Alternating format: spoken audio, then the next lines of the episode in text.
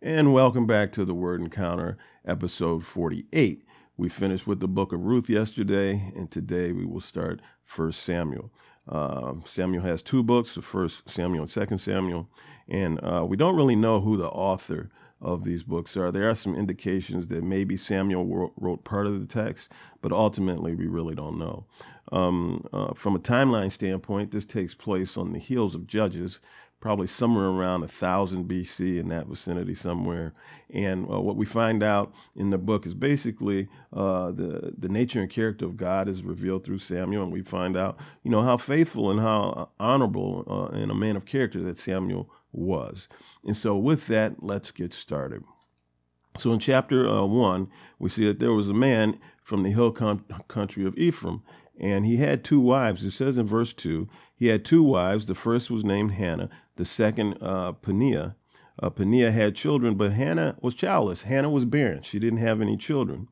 And so we find that Elkanah, which is the man's name, he loved Hannah, even though she was barren. This is kind of a, a similar thing that we've seen in previous scripture, where the husband with multiple wives loved the one that was barren. And as we have seen before, uh, that has caused some issues. And so we see in verse 5 but he gave a double portion to Hannah, for he loved her, even though the Lord had kept her from conceiving. Her, wife, her rival, his other wife, would taunt her severely just to provoke her, just to provoke, uh, just to provoke her because the Lord had kept Hannah from conceiving. Year after year, when she went up to the Lord's house, her rival taunted her in this way. Hannah would weep and would not eat. So Hannah was distraught. You know, uh, as, as far as the time concerned, if you were a woman and you couldn't have children, then you were like useless. And so she's she's like, what is my life worth? Uh, she's distraught because of this. In verse 9, on one occasion, Hannah got up after they ate and drank at Shiloh. So they went to Shiloh. Shiloh was the place where the temple was. And so they had gone up uh, uh, to uh, uh to worship there. And so she got up, uh, and the priest Eli so Eli was the priest of Shiloh, a Levite, was sitting on a chair by the doorpost of the Lord's temple. Verse 10. Deeply hurt, Shanna prayed to the Shanna, Hannah prayed to the Lord and wept with many tears. Making a vow, she pleaded, Lord of armies, if you will take notice of your servant's affliction, remember and not forget me, and give your son, servant a son, I will give him to the Lord all the days of his life, and his hair will never be cut. And so, in other words, she's making a Nazarite vow for her son. She's saying, Look, if you just bless me and give me a son, I'll give him to you. You know, I won't cut his hair. I'll just give him to her. Just please let me have a son. In verse 12, it says, While she continued praying in the Lord's presence, Eli the priest watched her mouth. Hannah was praying silently, and uh, though her lips were moving, her voice could not be heard. Eli thought she was drunk. And he said to her, How long are you going to be drunk? Get rid of your wine. In other words, woman, stop being drunk. What's wrong with you? Uh, verse 15 No, my Lord, Hannah replied. I am a woman with a broken heart. I haven't had any wine or beer. I've been pouring out my heart before the Lord. And so, and she's like, "No, don't think of me as a wicked woman. This is what's this is what's happening." You know, and Eli's like, "Oh, okay, I get it. Go in peace. Be blessed, my child." And whatnot. And so she leaves. And so then, um, and so it says in verse 19, the next morning Elkanah and Hannah got up to worship before the Lord. And so afterwards they returned home to Ramah. And so they got up the next morning, they worshiped before the Lord, they went home. And then what happened? well, then Elkanah was intimate with his wife Hannah, and the Lord remembered her. So they got busy. They, they got home, they got busy, and whatnot. And it says the, the Lord remembered her. Verse 20 After some time, Hannah conceived and gave birth to a son. She named him Samuel because she said, I requested him from the Lord. And so she made a vow, she made a request, and the Lord heard her and followed through. In verse 24, it says, When she had weaned uh, Samuel, she took him with her to Shiloh. So he grew, she fed him, he, uh, he grew, she took him to Shiloh, uh, back to the priest. In verse 26, she says, Please, my Lord, she said, as surely as you live, my Lord, I am the woman who stood uh, here beside you praying to the Lord. Verse 27 I prayed for this boy, and since the Lord gave me what I asked um, uh, for, uh, him for, I now give the boy to the Lord. For as long as he lives, he is given to the Lord. then he worshiped the Lord there. Then he, Samuel, worshiped the Lord there. So she she followed through. She made a vow. The Lord followed through. Then she followed through. And then in chapter two, we see that uh, Hannah prayed, but Hannah doesn't make a prayer the way we make prayers, a, a petition. Her prayer was more of a declaration, a proclamation. And so she's proclaiming how great the Lord is, how wonderful He is, how magnificent He is, and all this other stuff, you know. And so because she's in, she's in joy, you know, because she made a vow and the Lord followed through and whatnot. And so she's making proclamations about the Lord. and then they went home. But the boy served the Lord in the presence of the priest Eli. Now, in verse 12, it says, Now Eli's sons were wicked men. So these are Eli's sons, Eli the priest. They did not respect the Lord or the priest's share of the sacrifices from the people. so if you will recall, what happened um, uh, with the with the Levites, the Lord had uh, um, identified the Levites as the priests before Him, and the people were to essentially take care of the Levites uh, with their sacrifices and offerings. And so, but Eli's sons, you know, they they didn't just want any offerings; they wanted it the way they wanted it. You know, they wanted the meat they wanted. The, they wanted their meat the way they wanted their meat. You know, the people would prepare their offerings and whatnot. And said, no, no, no, I don't want you to do that. This is what we want you know, and it says, if you don't do it, we're going to take what we want by force. And so um, it says in verse 17, so the servant's sin was very severe in the presence of the Lord because these men, because the men treated the Lord's offering with contempt. And so, and so we saw that this was happening. And um, now keep that in mind.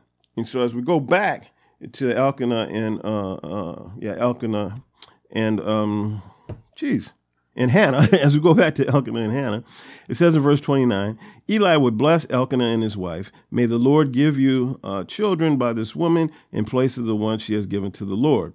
And then they went home. And so, so they went up to Shiloh to worship. And then he tells them, you know, I recognize because they would go up every year, annual uh, sacrifices and worship. And so uh, they ran into Eli. He says, Look, you know, bless you, and may you have more children to replace the one that you've dedicated to the Lord. In verse 21, it says, The Lord paid attention to Hannah's need, and she conceived and gave birth to three sons and two daughters. Wow. So we see that she was blessed. She was faithful, and then she was blessed. Meanwhile, the boy Samuel grew up in the presence of the Lord. Verse 22 Now Eli was very old. He heard about everything his sons were doing to all Israel and how they were sleeping with the women who served at the entrance to the tent of meeting. And so his sons were sleeping essentially with the ushers of the church, you know, and, and, and uh, this was not cool. And then he says in verse 25 if one person sins against another, God can intercede for him. But if a person sins against the Lord, who can intercede, intercede for him? See? And so he says, God can step in for you if you, you know, do things against each other, but you're sinning against me. But they would not listen to their father since the Lord intended to kill them. By contrast, the boy Samuel grew in stature and in favor with the Lord and with people. And so, by contrast, Samuel wasn't doing what the sons were doing. He was growing in stature with the Lord, and people were taking notice. Then it says in verse 27 a man of God came to Eli, and a man of God told Eli this. He, he says, This is what the Lord says, verse 28 Out of all the tribes of Israel, I chose your house to be um, my priest to offer sacrifices on my altar, to burn incense, and to wear an ephod in my presence. Verse 29 Why then do all of you despise my sacrifices and offerings that I require at the place of worship? You have honored your sons more than me by making yourselves fat with the best part of all the offerings of my people Israel. You see? And so the people wanted to burn fat at, in their offerings uh, before the Lord before they gave the meat to the Levites, and the sons didn't want that. They said, "No, no, this is what we want." In verse 30, therefore, this is the declaration of the Lord, the God of Israel. I did say that your family and your forefathers' family would walk before me forever, but now this is the Lord's declaration no longer. And so the Lord says, uh, Eli, your family, this is what I said. But because of these detestable things that you have done and allowed, no longer. Verse 31 Look, the days are coming when I will cut off your strength and the strength of your forefathers' house, so that none in your family will reach old age. All of your descendants will die violently. Verse 34. This will be the sign that will come to you concerning your two sons, Hophni and Phinehas. And Phinehas, both of them will die on the same day. He's telling me this is the sign that both of your sons are going to die on the same day. That way you'll know this is from me, Eli. and so it says in uh, chapter 3 uh, the boy Samuel served the Lord in Eli's presence. in verse 2, one day Eli, whose, e- whose eyesight was failing, was lying in his usual place before the lamp of God had gone out. So before he died, he or before the, the light had gone out in the temple, he was, he was uh, uh, going to sleep. Samuel, Samuel was laying down in the temple of the Lord uh, where the ark of God was located. And so we see that they're both falling asleep. And then Samuel hears, Samuel, Samuel. So he gets up and he goes to Eli because he thinks that Eli is calling him. Eli says, No, I didn't call you, man. Go back to sleep. So Samuel goes back to sleep. Samuel, Samuel. He gets up. He goes to Eli. He says, No, no, no, no, no, no, no, no. That's not me. Eli said, Go back to sleep. And it says in verse 7 Now Samuel did not yet know the Lord because the word of the Lord had not yet been revealed to him. So Samuel doesn't know the voice of the Lord. So he doesn't know who's calling him. Then the word says, Then Eli understood that the Lord was calling the boy. Uh, in verse 9, so Sam, uh, he told Samuel, Go lie down. If the Lord says, to, uh, Go lie down. If he calls you, say, Speak, Lord, for your servant is listening. So Samuel went and lay down in his place. And so Eli taught him how to respond to the Lord. So if you hear this again, this is what you're to say Speak, Lord, because uh, for your servant is listening. And so that's exactly what happened. And in verse 11, the Lord said to Samuel, I'm about to do something in Israel that everyone who hears about will shudder. On that day, I will carry out against Eli everything I said about his family from beginning to end. Verse 13 I told him that I am going to judge his family forever because of the inequity uh, he knows about. His sons are cursing God, and he has not stopped them. So there's two sins here that, that God is telling Eli Your sons are cursing me, and you've done nothing about it. In verse 14, therefore I have sworn to Eli's family, the iniquity of Eli's family uh, will never be wiped out by either sacrifice or offering. So the Lord is telling Eli, look, these sins are so great that you can't sacrifice anything to me. You can't offer me anything that will make this go away. I'm going to deal with it the way I'm going to deal with it. and so then, um, this is what the Lord has told Samuel. And so the next day, Eli um, approaches Samuel and says, Look, I need to know what the Lord says. Tell me what he said in verse 17, this this was the message he gave you, uh, Eli. What was the message he gave you? Eli asked. Don't hide it from me. May God punish you and do so so and do it so severely if you hide anything from me that he told you. So Samuel told him everything and did not hide anything from him. Eli responded, He is the Lord. Let him do what he thinks is good. Think about that response. He's told you he's going to wipe you out and your family out. And Eli says, He's the Lord.